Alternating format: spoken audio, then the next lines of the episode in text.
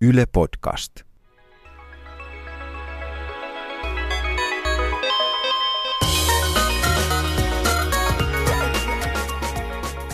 Vika, Sieto, Tila podcast tässä. Moi! Tällä kertaa aiheena ovat pelit ja vieraanamme on Remedin käsikirjoittaja Mikko Rautalahti, mutta sitä ennen puhumassa samasta aiheesta ovat pistäväkatseinen Panu Räty, Hei kaikille. lehmän lempeät silmät omaava Kari Haakana Muu. sekä lievästi pornoflunssaisen kuuloinen Olli Sulopuisto eli minä. Meillä on tällainen suuri väittely siitä, että mikä on pelien ja tarinankerronnan suhde. Ja lähdetään vielä semmoisesta iän ikuisesta, siis ihanasta aiheesta kuin NetHack. Nyt Yes. mä, mä en vaivaudu edes selittämään, mikä on NetHack, koska se on siis merkkipohjainen roolipeli. Ja kaikki tietää sen, tai jos ette tiedä, niin menkää pelaamaan, mutta senhän voittaessaan sitten niin pääsee taivaaseen, eikö näin? Kyllä näin on. Oletko onnistunut asendoitumaan? No en todellakaan. Lohikäärme, joka siellä lopussa vai mikä hirviö se olikaan, niin, niin en, siis sinne asti olen päässyt, mutta se oli sitten siinä. Siis NetHack on törkeen vanha peli. Sillähän se on ikää, 80-luvun puolivälistä. niin, ja kuten nimestä voi päätellä, niin ennen NetHackia oli pelkkä hack. Jota ennen oli Rogue. Eli niin kuin puhutaan useita kymmeniä kymmeniä vuosia vanhasta pelistä. Ja ihmiset lätkyttää sitä edelleenkin. Ne pelasivat sitä silloin, kun minä olin nuori, ne pelasivat sitä, kun minä olin teini. Nyt mikä ihme selittää sen, että joku yksittäinen peli voi pysyä elinkelpoisena noin pitkään? Mä luulen, että NetHackin kohdalla ainakin se selitys on siinä, että, että se ei ikään kuin voi vanhentua. Niille, jotka ei sitä tunne, niin se on roolipelin omainen, jossa otetaan tämmöisen tutkimusmatkaajan tai, tai seikkailijan rooli, joka voi olla maagikko tai, tai mitä ikinä. Ja sitten mennään luolaan ja ne luolat ja se hahmo tehdään ASCII-merkeillä. Ja, ja sitten sä tuut uuteen huoneeseen ja, ja se huoneen ääriviivat näkyy ikään kuin ylhäältä päin. Ja, ja, ja siis siinä ei ole ikään kuin mitään, mikä voisi vanhentua, koska se on aina ollut tämmöinen. Ja jokainen pelikerta on tietyin variaation aina, aina erilainen. No aika pitkälti erilainen. Niin, Siinä niin. on siis tietyt rajat, joiden sisällä vaikka määritellään sitä, että on tietyn värinen juoma, muistaakseni juomilla esimerkiksi, mm. taikajuomilla on värit. Ja mm. sitten ei ole ikinä varmaa eri periker- pelikerralla, että mikä on vaikka purppuran juoman vaikutus Juuri tällä näin. kertaa. Eikä, eikä ne huoneet ole samanlaisia, eikä ne ole samassa järjestyksessä, vaan ne vaihtuu. No, mutta miten vanheneeko joku tämmöinen niin kuin esimerkiksi Pong, joka oli niin kuin näitä vielä varhaisempia pelejä, se no, oli vuodelta 70. Pong nimenomasti kyllä väittäisin, että on aika vanhentunut, sitä ei ihan kauheasti Mutta se, oli, pelata. se oli 70, vuodelta 72. Mutta Pongissa ei ole tarinaa. Siis se, siinä, siinä ei ole mitään, mihin sä identifioidut, ellei se pystyy identifioitumaan jotenkin hämärästi semmoiseen suorakulmioon, joka on Leijuu. merkkaa vinaan mailaa. Jos ei ole mitään muuta Niin. tarjolla, niin Pong on ehkä kiehtova. Täsmälleen, ja Mutta, silloin riitti se, että, että ruudulla on, on pikseleitä ja ne liikkuu. Pac-Mankään ei, ei kerro kovin, ainakaan kovin kaksista tarinaa. Et, et siinä mm. mielessä niin kuin pelit on, on niistä, niistä esihistoriallisista ajoista muuttuneet, mutta toisaalta NetHack tai hack, no mä kutsun sitä NetHackiksi, NetHack, niin. niin, niin siinä on tarina. Ja, ja siinä niin kuin sanan varsinaisessa merkityksessä päähenkilö kehittyy, koska hän saa uusia taitoja, asioita, hän oppii.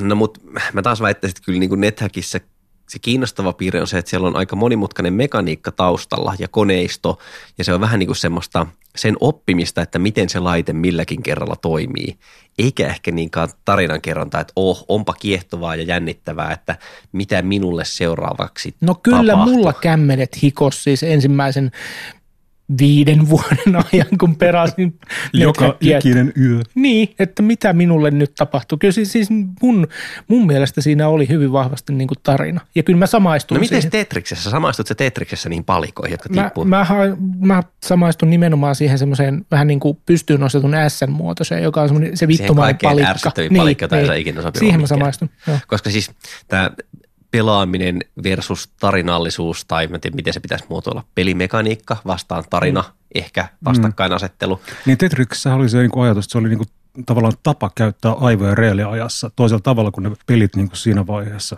Et Tetris tuli 85, että sen teki tämmöinen kuin Pajitnov-niminen heppo, joka oli töissä Neuvostoliiton tiedeakatemiassa. Ja se teki sen niin kuin huvikseen. Niin, ja siis se on hauska ja nerokas peli, mutta, ja, ja se on tosi pitkäikäinen peli, mutta ei sen pitkäikäisyys kyllä liity millään tavalla mihinkään tarinallisuuteen. Mm. siinä, mitä mä oon kaikkein eniten ver- pelannut, oli Game Boy-versio, siis käsikonsoliversio, jossa oli semmoinen pelitila, jonka läpäistyä, niin aina sitten laukastiin avaruusalus, ja se oli niin kuin pieni palkinto. Mutta ei ihmiset pelaa sitä sen takia, että, että se muuttaa, muuttaa meidän aivoja, vaan ihmiset pelaa sen takia, että se on, se on hauskaa ja se, se on koukuttavaa ja yksi syy siihen, että se on hauskaa on se, että jotkut pelit, ainakin jotkut pelit kertoo tarinaa, jolloin, jolloin niin peli vertautuu elokuvaan tai, tai kirjaan. Se voi olla, mä en sano, että kaikki pelit on, ja suurin osa peleistä varmaan ei olekaan, mutta se voi olla yksi kerronnan muoto – ja, ja se on sen takia kiehtova.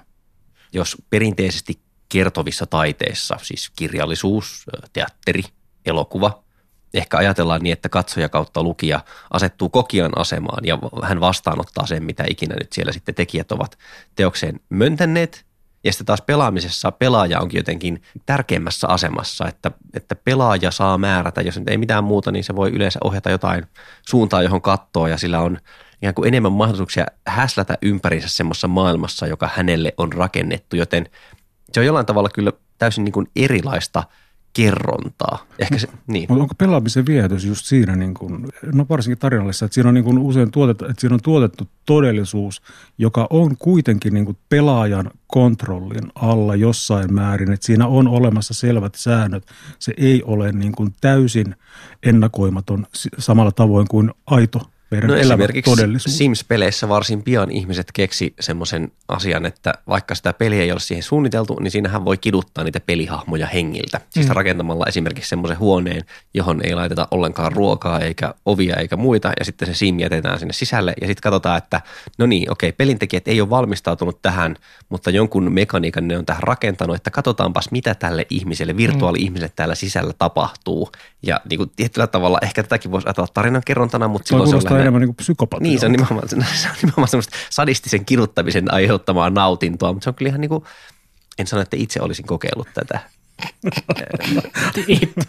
en, en. Mutta siis ikään kuin sen takia, että koska pelaaja voi vaikuttaa siihen maailmaan, niin mä luulen, että useimmat pelaajat jossain vaiheessa kokeilevat, että miten tämän tarinan maailman tai siis tämän maailman, tämän pelimoottorin saisi rikottua. Mikä on semmoinen niin reunatapaus, jota kun rupeaa venyttämään, niin rikottua, tapahtuu jotain rikottua outoa. tai, tai käyttämään sitä niin, kuin sitä ei ole, ole suunniteltu, mikä niin kuin tavallaan vaikuttaa siihen, siihen tarinaan tai, tai rikkoo sen tarinan, mikä tekee siitä niin kuin ehkä vielä avantgardistisemman. Siis tulee mieleen niin kuin kaikenlaiset romaanin kerrontakokeilut. Eikö tarinaan liity just se, että me koetaan jotakin tunteita, että se liittyy aina, niin kuin, aina tarinan kerrontaan, se, että me jollakin tavalla samastutaan. Että kai se niin kuin yksi hyppäys tuossa niin pelien niin kuin historiassa on just se, että mentiin tämmöistä niin kuin mekaanisista niin kuin Pongin tai Tetriksen kaltaisista peleistä kohti pelejä, jotka niin kuin voi herättää tunteita, jotka voi niin kuin äärimmillään saada vaikka itkemään on esitetty tämmöinen ajattelutapa, että on niin kuin olemassa jotenkin halpahintaisia huvituksia, jotka ovat vääriä sen takia, että ne ovat jotenkin alhaisia. Niin kuin, että pornograafinen tai, tai tämmöinen tota, lääkärikirjallisuus siis on ikään kuin kirjallisuuden potentiaalin hukkaamista, että minkä takia kukaan haluaisi lukea jotain pusuttelu- ja ihastelukuvauksia, kun voisi olla syvällistä venäläistä kärsimystä 1800-luvulta. Niin peleissä siis vähän sama, että, että minkä takia hukkaatte aikanne siihen, että lätkytätte siellä sitä ohjainta, kun voisitte tehdä myös jotain, joka ylentää teitä henkisesti. No, mutta sama, sama kritiikki on koskenut kaikkia kulttuurituotteita. No sama, niin kuin, sama oli niin kuin romaanit, elokuvat. Kaik, kaikkiin näihin on kohdistunut niin kuin aina, aina tismalleen samoista lähtökohdista niin kuin ammuttu konservatiivinen kritiikki. Mutta se on mun mielestä jotenkin hassua ja hauskaa ja, ja ehkä inhimillistä, että pelialan sisällä on täsmälleen toi jako. Että et siis nämä tämmöiset niin sanotut AAA-pelit tai tämmöiset isolla rahalla tehdyt, tehdyt isot pelit on ne, joita pelialan julkaisuissa arvioidaan ja ni, ni, niihin käytetään niin kuin paljon aikaa, kerrotaan millaisia ne on ja niin edelleen. Ja sitten tämmöistä niin sanottua casual gamingia, joka on niin kuin joku Angry Birds tai Clash of Clans, niin ne, ne on tässä kioskikirjallisuuden asemassa ja ne ei, saa, ne ei saa huomiota eikä ne ole ikään kuin vakavasti otettavia. Jollakin tavalla nyt pidetään niin kuin parhaana mahdollisena pelinä sellas, sellaisia pelejä, joissa se toiminnan vapaus on mahdollisimman iso – Siis että, että kun voit tehdä mitä tahansa pelimaailmassa ja, ja se vaikuttaa siihen, mitä pelissä tapahtuu, niin se on ikään kuin se, se graalin malja, jota kohti nyt mennään ainakin joissakin, jossakin peligenressä. Ja, ja, tota, ja se on mun mielestä se, se on jännittävä liike, koska, koska se tavallaan niin kuin haastaa tämän tarinan kerronnan. Siis jos jossakin vaiheessa pelit oli niin kuin pelitlehdessä sanottiin, putkijuoksuja. Eli sä näennäisesti pystyit vaikuttamaan ympäristöön ja sä näennäisesti pystyit tekemään valintoja, mutta tosiasiassa oli vain yksi suunta ja oli vain yksi valinta, joka oli ikään kuin oikea ja se johti lopputulokseen, jonka jälkeen sä pääsit pelin läpi. Nyt meillä on alkanut yleistä pelit, joissa voi tehdä mahdollisimman paljon ja, ja jossa niitä, niitä polkuja saattaa olla todella, todella paljon. Ja, ja tämä on mun mielestä jännä, koska se haastaa sen, sen tarinan kerronnan, että ei ole enää sellaista yhtä tiettyä tarinaa, jonka se pelin luoja Jumala on tehnyt, vaan, vaan paljon tarinoita ja, ja peli saattaa muuttua sen tarinan myötä.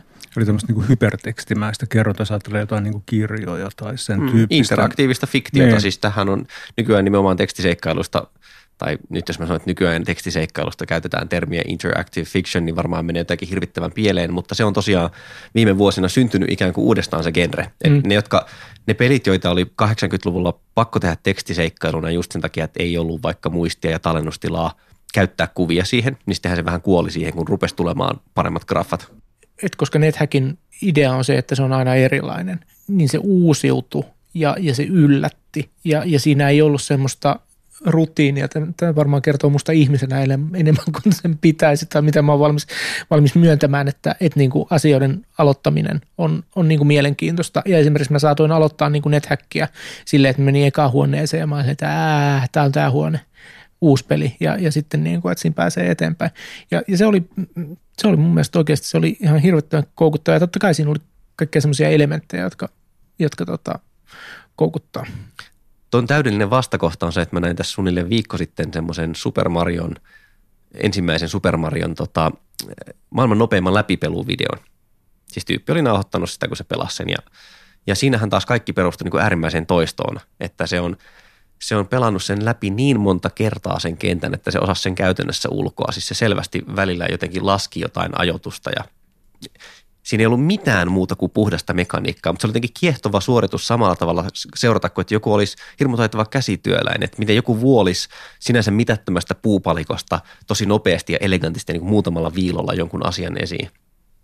Mutta niin sitä kaveria mä kyllä väitän, että, että sitä on kiinnostunut nimenomaan vaan se, se optimointi mm. ja toistaminen ja, ja sitten taas se, että asiat olisi erilaisia joka kerran, niin olisi suorastaan ärsyttänyt sitä, koska sitten se ei olisi voinut optimoida suoritustaan tätä vastaan. Niin, toihan perustuu just siihen, että ehkä se on todella jollakin, jossain määrin meidän pelaamiskiinnostuksemme niin pohjalla se, että, että me kuitenkin pelataan, koska se on jossakin määrin niin kuin kuitenkin, että kaikki valinnat ovat – jossakin määrin rajattu ja se maailma on jollakin muotoa hallittu, hallittavissa. Niin. En mä saa sanoa tuohon yhtään mitään muuta. Mä lähinnä mietin, että miten hirvittävän kökköisen aasin silloin tähän nyt kehtaa laittaa. Ehkä laitetaan ihan tälleen rauhallisesti, että tämän hieman poukkoilevan keskustelun jälkeen siirrymme kuuntelemaan vierastamme, joka on siis Remedin käsikirjoittaja Mikko Rautalahti.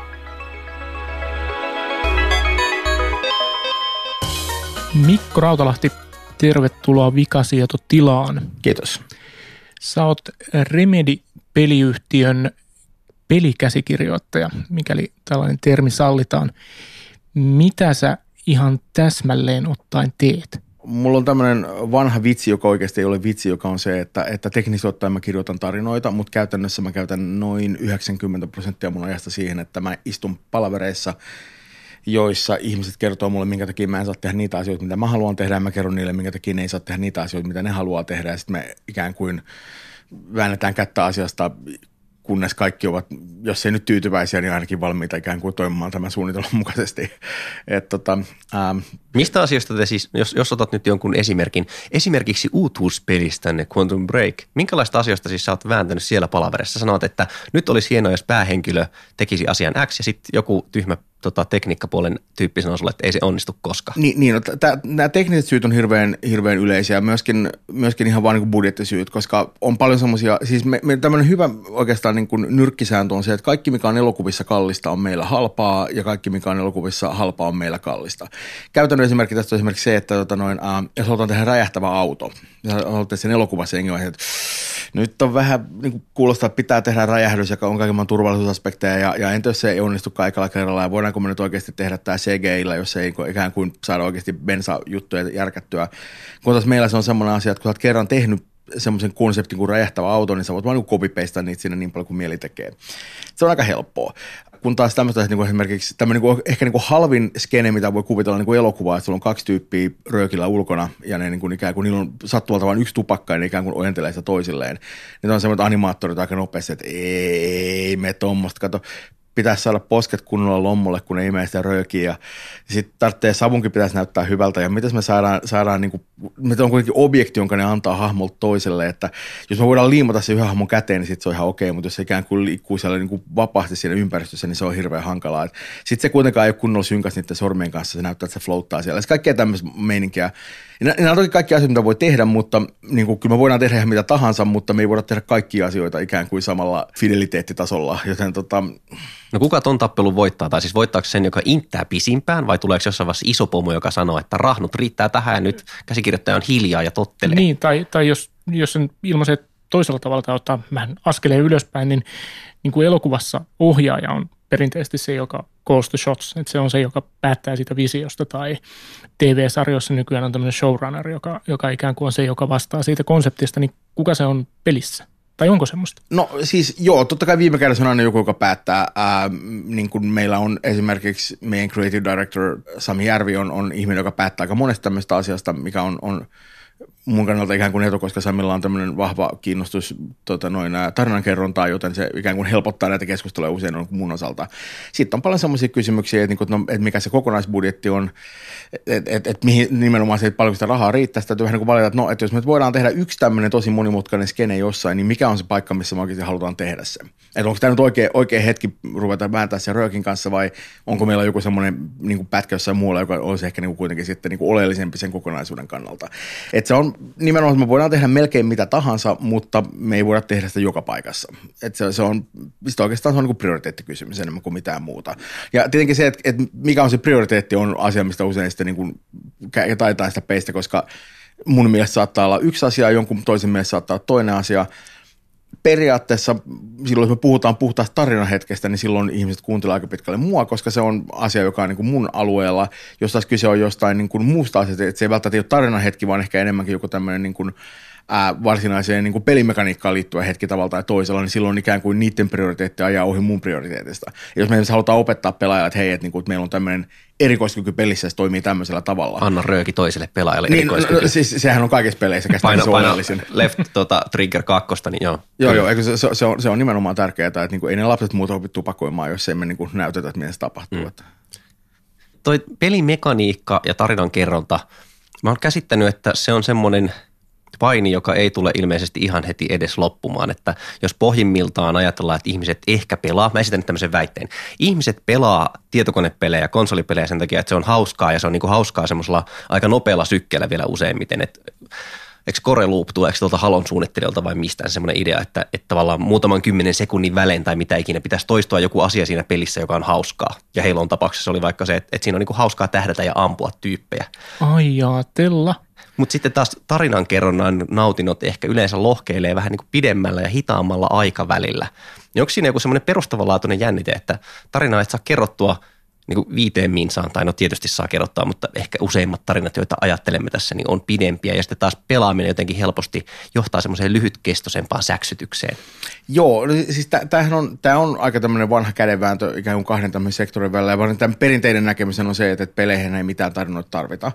Ja se on nyt tässä vaiheessa aika niin kuin, oikeasti kuollut ajatus aika pitkälle, että, että useimmissa peleissä, joita ihmiset pelaa, on jonkinlainen aika vahva tarinaelementti ja se on niin oleellinen osa sitä.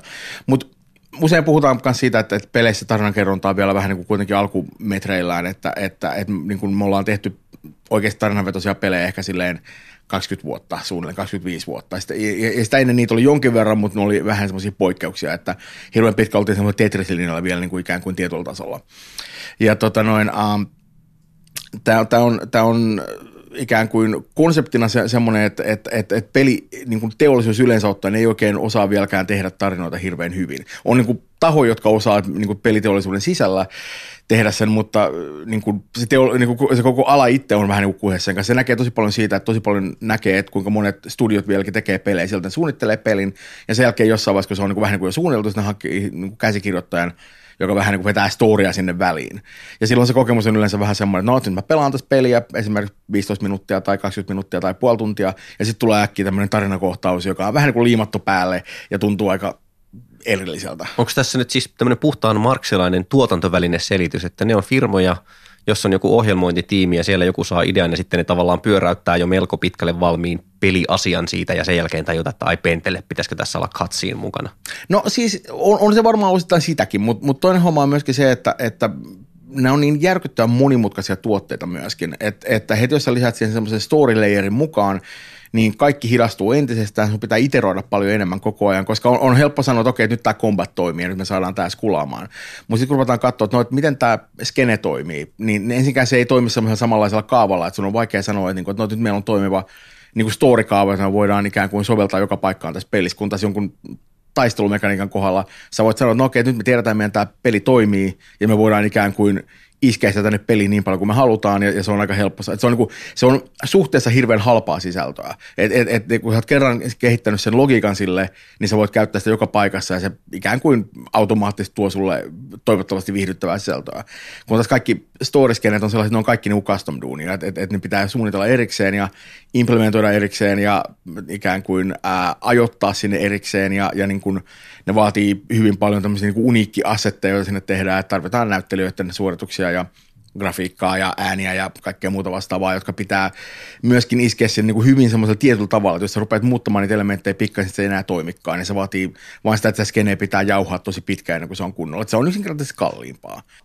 Mikä olisi esimerkki sellaisesta pelistä, ja nyt sä et saa mainita omia tai teidän firman pelejä, vai jonkun muun, joissa sun mielestä se tarina toimii, joka, jossa ikään kuin jos me ajatellaan sitä tarinallisuutta, että, että se olisi se eteenpäin vievä voima ja se, minkä takia ihmiset sitä peliä pelaa. No näitä on aika paljon erilaisia. Uh, The Last of Us, joka tuli viime vuonna ulos, on tosi hyvä esimerkki siitä, että siinä ollaan hyvin pitkä, niin siis se itse pelihän siinä on hyvin toimintatäytteinen, että, että se varsinaisesti ei ole mikään semmoinen verkas viipyilevä peli niinkään, vaan, vaan siinä on tosi paljon toimintaa siellä välissä, mutta ne on hyvin taitoisesti kirjoittaneet sen tarinan sellaisella tavalla, että se tukee sitä pelityyliä jatkuvasti. Tämän vuoden alussa tuli semmoinen peli kuin Firewatch, joka on äh, niin kuin siinä mielessä hyvin erilainen, että se on semmoinen aika viipyilevä, rauhallinen, puhtaasti tarinavetoinen ää, tarina niin kuin miehestä, joka on 80-luvulla ää, niin kuin tulivahtina jossain tuolla skutassa ja, ja, ja silloin ainoa sen kontakti on ikään kuin toinen henkilö, joka on toisessa tämmöisessä niin kuin vahtitornissa tarkkailemassa niin kuin tulipalon merkkejä ja ne keskustelee radiolla koko sen koko, niin kokemuksen ajan. Ja se on taas semmoinen niin kuin, puhtaasti tarinavetoinen meininki, jossa on kyllä niin muutakin pelimekaniikkaa, mutta siinä me ei ammuta ketään tai, tai siinä ei ole minkäänlaista niin kuin väkivaltakonfliktia. Onko noiden kahden välillä muuten joku semmoinen ison studion ja indie pelin ero, koska eikö se Firewatch ole indie? Ainakin mulla on semmoinen mielikuva. On, se, se on muistaakseni 12 hengen tiimin tekevä peli, kun taas The Last of Us on varmaan 200 ihmistä tehnyt sitä, että se on niin kuin aika niin kuin siinä on merkittävä ero siinä ikään kuin kustannusten määrässä. Niin kuin voisi ehkä ajatella, että pienellä tekijällä on tietyllä tavalla mahdollisuus ottaa riskejä ehkä enemmän kuin isolla talolla. Toisaalta en mä tiedä, niiden resurssit on pienemmät. Niin, niin kustannukset on pienemmät. Mm. Tietysti ei niillä ole sitten niin kuin kassaakaan, jolla kestää niitä huuteja, mutta mun käsitys on siitä, että siellä indieskenessähän niin kuin edelleen julkaistaan kaikkea häröä kokeilua ehkä kuitenkin enemmän kuin sitten ikään kuin määritelmästi sitä, mikä on AAA-kama. Joo, joo, ihan ehdottomasti. Siihen on monta syytä, joista niin kuin varmaan se iso oikeasti on raha. Et, et se, että jos teet tuommoisen todella ison uh, jonkun Last of Usin tai jonkun muun vastaan. Mä en tiedä, mikä niiden budjetti oikeasti on, mutta niin jos puhutaan kuitenkin niin kuin minimissään niin kuin kymmenistä miljoonista euroista, että se on niin kuin todella massiivisia juttuja. Kun taas se, että sulla on niin tuommoinen pikkuinen indie-peli, niin no, sulla on 12 ihmistä sisällä ja sun pitää maksaa niille palkkaa ehkä niin kuin vuoden tai kahden verran on aika selvää, että, niinku, että, että, että se on niinku jotain, mikä voi kickstartata aika helposti, että, että on, on niinku helppo tehdä, no okei, mä nyt sanon, ei se oikeasti helppoa mutta, mutta niinku on täysin mahdollista tehdä niinku hyvä pitchi siitä ja saada jengi innostuneeksi ja saada ne rahat sitä kautta etukäteen. Ja, ja, ja niinku, se on myös semmoinen, että, että se suhtautuminen muuttuu heti, kun se rahasumma muuttuu. Että jos sulla on pieni tiimi, jotka kerää niin kuin en mä tiedä, 50 000 euroa niin kuin pelin tekemiseen, joka on niin kuin suhteessa – niin kuin, niin kuin yksityishenkilölle toki niin kuin iso summa, mutta, mutta ikään kuin firmalle ei mikään merkittävä summa. Niin, niin kuin, jos niillä tulee jotain säätöä, niin jengi antaa sen aika helposti anteeksi. Kun taas heti jos on semmoinen, että okei, että no, teillä on nyt niin kuin 60 miljoonaa, niin se on heti semmoinen, että, no, että me annettiin teille 60 miltsiä ja silti tämä on niin kuin jotenkin levällä, että niin kuin, mitä ihmettä. Ja, ja, ja, ja tästä päästään siihen, että pelien tekeminen on yksinkertaisesti vain hirveän vaikeaa, koska on, on helppo suunnitella niin kuin esimerkiksi, no helppo, suhteessa helppo suunnitella esimerkiksi niin kuin hyvin niin tehty elokuva. Että on, on, on helppo nähdä, että miten tämä homma toimii, kun tässä peleissä sä et tiedä etukäteen, mitä siellä on tulossa. Et, et, et, et, et on niin helppo nähdä, että, okei, että meillä on tämmöisiä suunnitelmia, tämä vaikuttaa paperilla hyvältä, mutta jos se oikeasti tunnu hyvältä jostain syystä, sitten pitää säätää, kunnes tuntuu. Ja, ja se voi viedä yllättävän paljon aikaa. Mutta onko se ero tuossa kohtaa niin kuin elokuvien ja, ja pelien kanssa se, että pelit on tietyssä mielessä kuitenkin edelleen kehittyvä muoto siinä, missä elokuva, elokuvalle kaikki ne tuotannon osatekijät on tietyssä mielessä standardoituja, että meillä on kamerat ja me tiedetään, että on olemassa ekstroja ja lavasteet olisi hyvä olla. Niin ja, ja tavallaan siinä vaiheessa, kun on budjetoitu siis esituotannossa elokuva, niin totta kai asiat voi mennä aina vähän eri tavalla tai Otto voi onnistua tai epäonnistua, mutta periaatteessa Sen melko varhaisessa sisällä. vaiheessa, niin, mm. melko varhaisessa vaiheessa putkia tiedetään, että meillä menee näin monta päivää ja näin monta työpäivää ja sitten siitä tulee niin kuin valmis tuote on valmis tuolloin. Ideahan olisi vähän niin kuin se, että ennen kuin käsikirjoitus on valmis – niin mitään oikeastaan ei niin kuin oikeasti tapahdu hirveästi sen elokuvan parissa. Et toki sen käytetään rahaa johonkin tiettyihin juttuihin, mutta, mutta niin kuin oikeasti ne kustannukset on vähäiset ja myöskin se niin kuin määrä ihmisiä, jotka on mukana siinä prosessissa on aika pieni. Ja sitten kun kässäri on valmis ja on niin kuin ikään kuin kaikki koeneet sen hyväksi ja, ja näkevät, että okei, tämä on jotain, mitä me pystytään tuottamaan – niin on aika helppo tehdä semmoinen tuontosuunnitelma sille hommalle, joka, joka niin kuin ikään kuin ottaa huomioon kaiken, niin kuin, mitä se käsikirjoitus pitää sisällään, ja sitten päättää, että no okei, tähän meillä on rahaa, tähän meillä ei ole rahaa, ja tehdään ehkä jotain muutoksia sen pohjalta, mutta mut on kuitenkin, että siinä vaiheessa, kun varsinaisesti ruvetaan kuvaamaan, kun tuotanto oikeasti alkaa, niin on aika selkeät sävelet.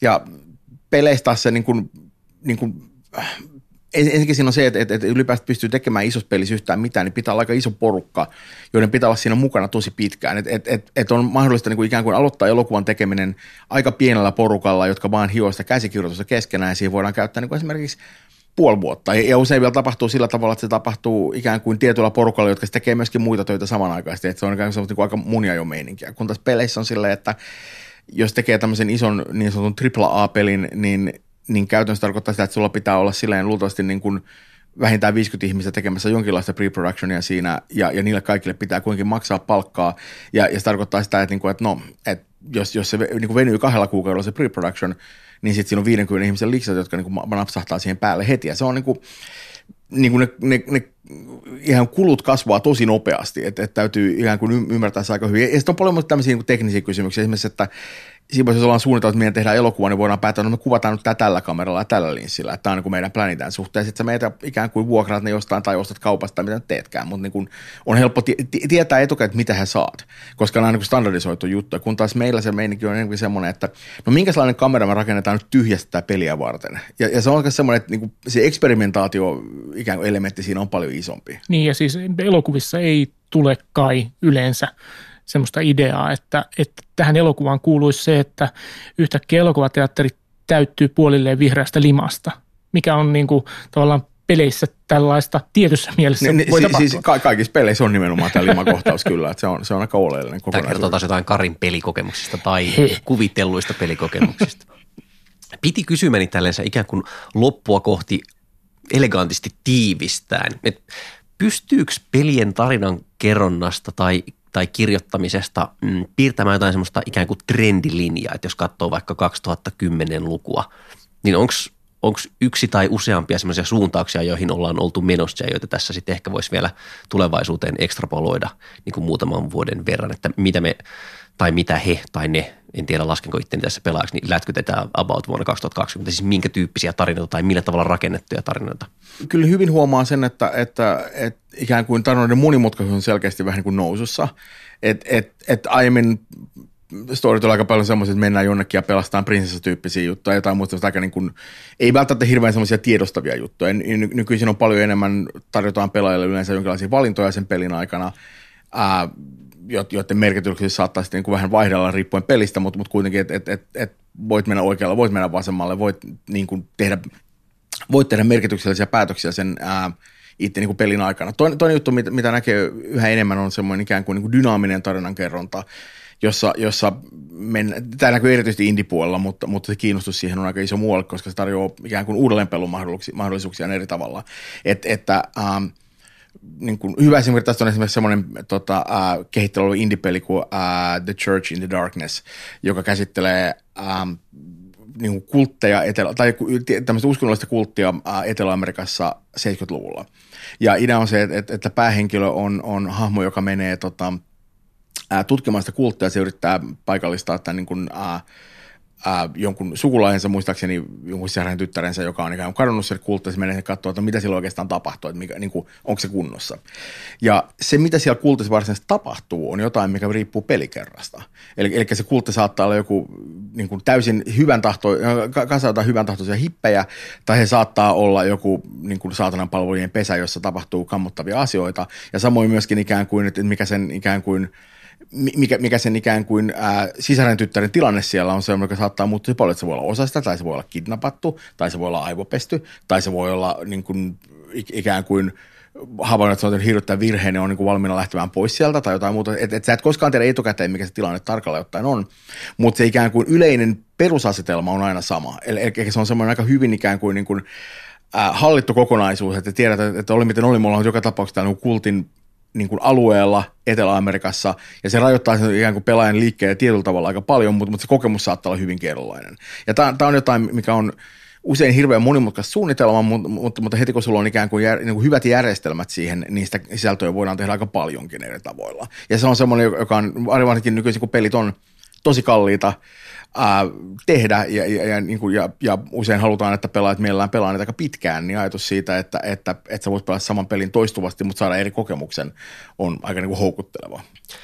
Kiitoksia tästä Mikko ja no en, et kuitenkaan kerro mitä oot tekemässä, mutta siis oot tällä hetkellä tota, hengähtämässä vai joko siellä viritellään seuraavaa? No mä, mä olin tuossa hengähtelemässä äh, ton meidän kovan puskun jälkeen jonkin aikaa ja nyt päästään niin oikeasti ruveta tekemään jotain luovaa työtä, että niin kuin, tota, kyllä tässä niin kuin aina jotain pitää olla niin kuin työn alla, että ei se, ei se käy niinkään, että istutaan paikalla ja pyöritään läpeukaloita, että niin kuin, ei, ne, ei se liksa juokse, jos ei tee töitä, mikä sinänsä on musta väärin, mutta niin kuin. Sitä me podcastajatkin aina manataan. Kiitoksia siis tästä vierailusta. Ei mitään, ole kiva.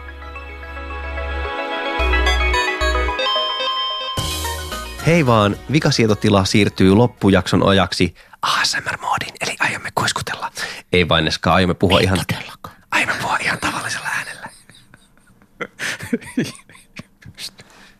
Ja tällä viikolla, kuten kaikilla muillakin viikoilla, näin podcastin lopuksi me sivistämme teitä, arvon kansalaiset. Ensin sivistämme teitä Kari Haakanan suulla. Minulla on tuota linkki, vinkki, joka mm, tuon... Eh, edellä kuulun mukaisesti liittyy pelaamiseen. Suosittelen teille nimittäin ja kaikille muillekin Internet Arcade-nimistä palvelua, joka on osa Internet Archivea, eli archive.orgia, mutta Tämä on siitä hauska tämä Internet Arcade, että täällä voi selaimella pelata tietokonepelejä, joita pelattiin silloin, kun tietokonepelit eivät vielä ole tietokonepelejä, vaan oikeastaan konsolipelejä. Pelit on nykytekniikan näkökulmasta jotenkin hassuja, koska niissä on lähinnä semmoisia pikselimöykköjä, jotka liikkuu, mutta minun sydämessäni on lämmin paikka esimerkiksi Defenderille tai Saxonille, joita, joita täältä löytyy, ja ne, ne on sivistäviä, jos ei muuta, niin lapset katsokaa näitä, tällaista elämä oli joskus. Kyllä, teillä hiihdimme nykyään... yhdellä suksella kouluun niin. ja pelasimme Saxonia. Pelasimme Saxonia ja, ja teillä on nykyään PlayStationit ja, ja her, herra tietää mitkä hienot, että pari tuntia tätä, niin opitte olemaan taas kiitollisempia naskalit. Niin, että jos joku käyttäytyy tuhmasti, niin pannaan se sinne internet arcade ja sitten vähän oppii siitä. niin. Tällä viikolla ihmistä voi myös rangaista sillä asialla, joka on minua ärsyttänyt, nimittäin laittaa hänet varaamaan e-kirjoja Helsingin kaupungin kirjaston sinänsä mainiosta palvelusta. Siellä kun on semmoinen jännittävä systeemi, että siellä ei voi varata kaikkia e-kirjoja. Siellä on nimittäin sekä e-book-muotoisia kirjoja että PDF-muotoisia kirjoja. PDF-muotoisia kirjoja ei voi varata. Joten nyt mä oon esimerkiksi metsästänyt sieltä pari viikkoa semmoista tosi kallista, noin 80 euron hintaista kirjaa. Niitä on yksi kappale siellä ja sitten siinä lukee sille avuliasti aina, että no niin, tämä lainaus päättyy niin kuin vaikka keskiviikkona illalla kello 23.39 ja mä oon pannut itselleni kalenterin muistutuksen ja mä olen siellä sillä lähes sillä täsmällisellä minuutilla vahtimassa sitä, niin silloin se on laitettu jo uudestaan ja sitten siinä on niin kuin viikon päässä taas se palautusaika. Eli siis koska sitä ei voi varata, niin se alkuperäinen lainaaja saa sen ikuisesti itselleen. Siihen on varmasti joku ihan tosi hyvä syy, miksi se on tehty niin. Miksi? No, no esimerkiksi se, että ihmiset jotenkin ajatus hulluiksi ja niin, hyppäisi haluavat sillalta lainata alas. ikuisesti kirjoja. Mutta niinku, äh, Panu, kerro meille joku hyödyllinen asia. No, koska me kuultiin tuossa aikaisemmin Karin öisistä seikkailuista näissä NetHack-luolissa, niin, niin tota, mä ajattelin mennä kreikkalaiseen mytologiaan, eli tekstieditoriin. Yllätys, yllätys. Eli tota, Daedalus tekstieditori on tämmöinen niin kuin, eräänlainen niin post-PC-ajan niin kuin kirjoitusohjelma. Tota, se on tämmöinen niin iOS-laitteelle, eli iPadille ja iPhonelle tehty niin kuin hyvin visuaalinen tekstieditori, että et, tota, siinä ei ole tiedostoja tai kansioita, siinä on tämmöisiä sivukasoja, eli sivujat järjestellään kasoihin niin kosketusnäyttöjen näytön liikkeellä. Ja se on niin kuin jotenkin yllättävän luova tapa niin kuin organisoida tekstiä ja, ja niin kuin tehdä, tehdä siis tekstieditori. Ja käyttäjällä on rajaton määrä näitä kasoja ja jokaisen kasan sisällä voi olla rajaton määrä sivuja. Ja niitä on hyvin helppo järjestellä sitten sen kosketusnäytöllä. Et tota, ja samaan aikaan se on kuitenkin äärimmäisen minimalistinen, että ei iPadilla kirjoittava ihminen halua, että se editori hyppii silmille ja siinä on hirveä määrä jotakin niin kuin, äh, nappeja ja kilkkeitä. Että se on niin kuin kaunis, elegantti, minimalistinen, jotenkin puhdas. Ja lisäksi, jos sen pelaa läpi, niin sitten voit tappaa myyttisen hirviön ja pitää ottaa punaista lankaa mukaan tai jotain niin kuin metaforat. Miten sä Kari joskus sanoitkaan metaforista, että Ne on niinku persikat, ne ei vaan toimi. Tämän ajatuksen myötä vikasietotila kiittää kuuntelusta ja kehottaa teitä tekemään seuraavia asioita. Tai siis sanotaan, että joku niin kuin nimetön ihminen kadulla tulee vastaan ja kuiskuttaa, että pst, käy iTunesissa ja rankkaa vikasietotila podcast viidellä tähdellä ja kirjoita sinne arvioon, niin se olisi tosi hyvä juttu. Ja mä en kuiskaa, mutta mä silti kehotan teitä menemään areenaan, josta tämän podcastin voi kuunnella tai sitten voit tilata sen areenasta haluamaasi podcast-ohjelmaan. Ja meille voi lähettää sähköpostia osoitteella vikasietotila.yle.fi ja Twitterissä meidät tavoittaa hashtagillä vikasietotila. Tunnusmusiikki on Juha Jaakkolan ja sen myötä sanomme teille, että kuulemisiin. Hei kaikille. Hei, hei, hei.